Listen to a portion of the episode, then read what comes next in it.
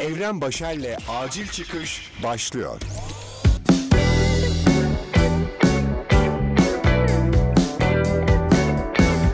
Selam sevgili dinleyen, ben Evren. Acil Çıkış'ın sansürsüz mü sansürsüz ve zengin konulu 18. bölümünü dinliyorsun. Acil Çıkış. Öncelikle dikkat. Bu kısım bazı küfürler içerecektir. Toplum içinde sesli dinliyorsanız Evren ben senin ağzına bip bip demeyin diye şimdiden uyarıyorum. Yılın her ayını bir başka ülkede geçiririm. Teksas'ta petrol kuyularım, Kaliforniya'da çiftliklerim, Cannes, Monte Carlo ve Riviera'da da otellerim vardır.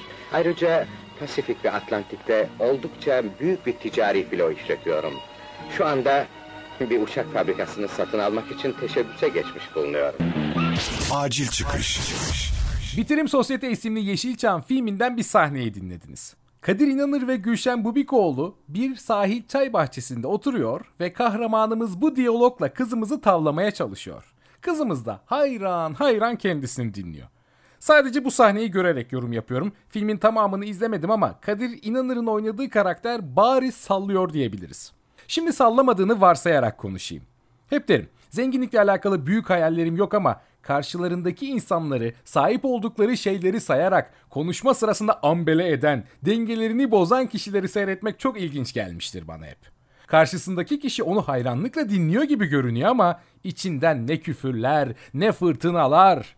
Tabi dinleyen kişinin de über zengin olmadığını varsayıyoruz bu durumda. İstanbul'da radyoda çalışırken işim gereği orta sınıf bir vatandaş olmama rağmen sık sık bu zengin konuşmaların geçtiği ortamlara düşüyordum. El yapımı 1,5 milyon euroluk Bugatti'ler, Boğaz'da yalılar.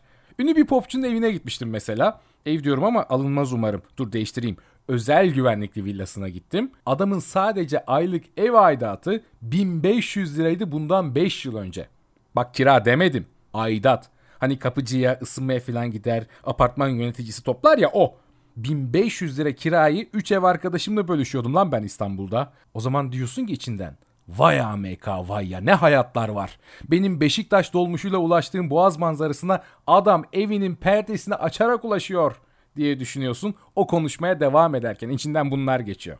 Böyle durumlardaysa yine sık sık andığım Serdar Kuzuloğlu'nun o efsane Ferrari benzetmesi geliyor aklıma. Kendisinden dinleyelim. Acil Çıkış. Ulaşmak istediğimiz hayatlar var. Mesela maddi şeyler değil mi? Bakıyoruz adam Ferrari'sine binmiş gidiyor. Bakıyorsun vay be diyorsun falan. Ama içinden ona küfrediyorsun. Mesela paran olsa senin de yapacağın bir şey paran olmadığı için sana bir nefret objesine dönüşüyor. Ee, bir Ferrari testindeydik. Böyle özel F1 versiyonu bir Ferrari. Acayip bir his. içine biniyorsun. Gür gür gür gür gür, gür titriyor falan. Sonra etrafına bakıyorsun. Bütün herkes sana Ön, önce bir Ferrari'ye bakıyor sonra gözü sana bakıyor ve diyor ki vay orospu çocuğu senin amına koyayım diyor. Ve sen bu hisle yaşıyorsun. Ve o an o bindiğin aracın anlamı değişiyor senin için. Sen o araca bindiğin anda bir orospu çocuğuna dönüşüyorsun toplumun gözünde.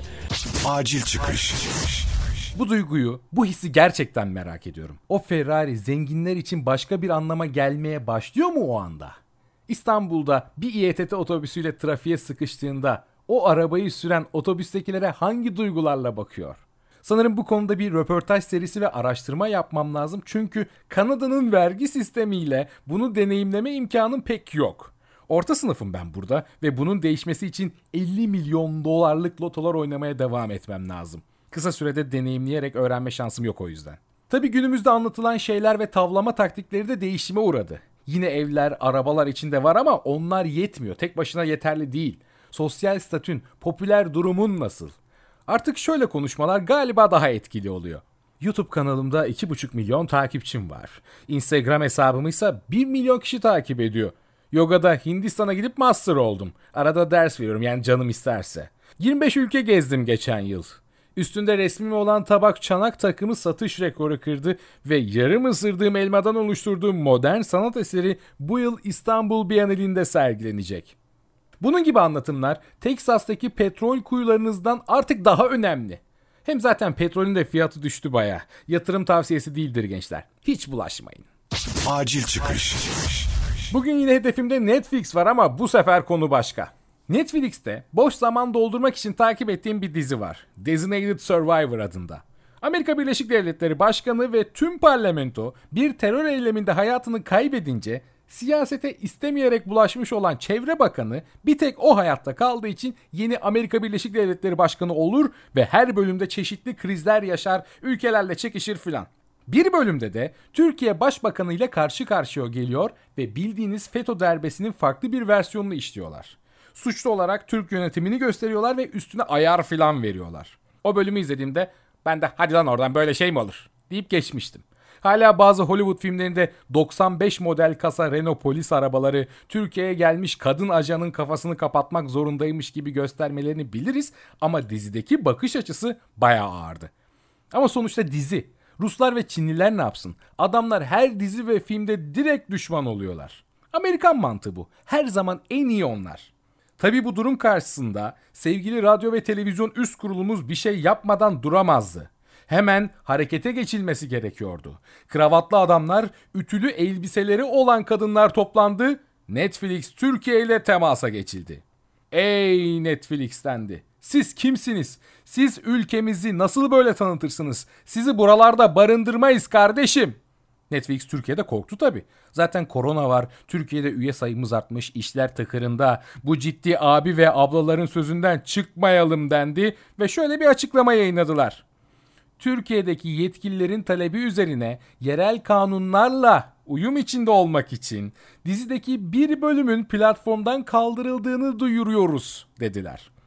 Yerel kanunlarla uyum içinde olmak. Öyle bir yerel kanun mu varmış bilmiyoruz ama sözel olarak var sanırım ve oldukça etkili.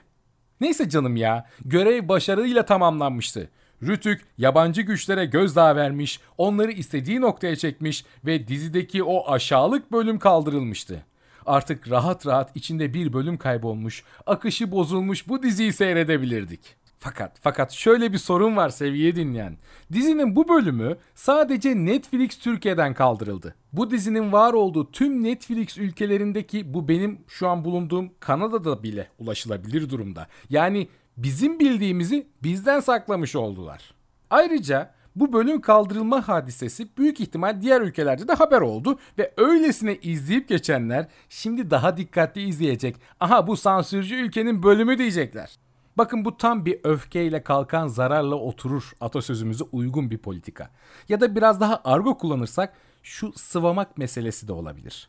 O dizide neredeyse her bölümde bir ülkeyle sorun yaşanıyor. Amerika klasik büyüklük gösterileri ve propagandalar yapıyor bu dizide. Ama sen ona bu şekilde uyunca, politikanı bu şekilde ilerletince bildiğin adamların bahsettiği duruma kendi ayaklarınla düşüyorsun. Bence bu insan hayatında değişmez kurallarından biri. Mesela ben çok nadir anlık sinir krizleri geçirir ve tepkiler veririm. Olayı bir süzgeçten geçirmeden, üstüne düşünmeden tepkisini vermem. Çünkü gerçekten anlık krizlerde verdiğiniz tepkilerin zararı bazen düzeltilemez oluyor. Hele bir de konuyu yanlış anladıysanız oh yeah baby. Hadi bu insan bunu yapıyor da ben politikalarda bu nasıl oluyor anlamıyorum. Yani o kadar insan bir araya gelip karar alıyorsunuz. Sonuçlarını neden, nasıl düşünemiyorsunuz? Biriniz de bak böyle bir şeyler bir şeyler olabilir demiyor mu? Ya da düşünmek işinize mi gelmiyor? Ya da bu kararı bir tane sinirli kişi mi alıyor? O zaman anlarım bak. Bu durumu şu meşhur deneyle de bağdaştırabiliriz. İçeride 3 kişi var. İkisi deney ekibinden. Deney yapılan kişiye 3 çubuk gösteriyorlar ve hangisi daha kısa diye soruyorlar. Adam doğal olarak en kısa olana aha bu kısa diyor. Fakat oradaki görevli olan gizli denekler biraz daha uzun olan çubuğa kısa bu demeye başlıyorlar ve bu fikirlerinden asla vazgeçmiyorlar. En sonunda gerçek denekte onlara uyum sağlıyor ve en kısa olmamasına rağmen kısa olan budur demeye başlıyor. Aklımda kalan şekliyle söyledim. Bunun onlarca versiyonu var ve siz bunu muhakkak başka yerlerde okudunuz veya duydunuz. Neyse. Politikalarda da durumumuz bu olabilir. Aralarından bir kişi eminim doğruyu söylemeye çalışıyor ama 9'u yanlış söyleyince doğru söyleyen de bir yerde uyum göstermeye başlıyor olmalı. Diziden yola çıktım ama birçok alınmış politik karar içinde bunu söylemek mümkün değil mi? Bence mümkün. Olayın özü şu seviye dinleyen. Designated Survivor eksik bölümlü sezonlarıyla Netflix Türkiye'de.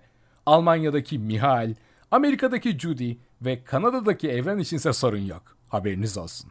Acil çıkış. Acil Çıkış'ın 18. bölümünü dinlediniz. Twitter ve Instagram üzerinden beni takip ederek yeni bölümlerden haberdar olabilirsin.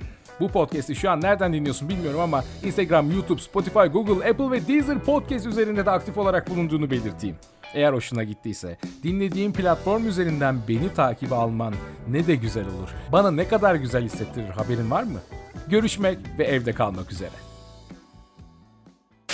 Evren Başer'le Acil Çıkış sona erdi.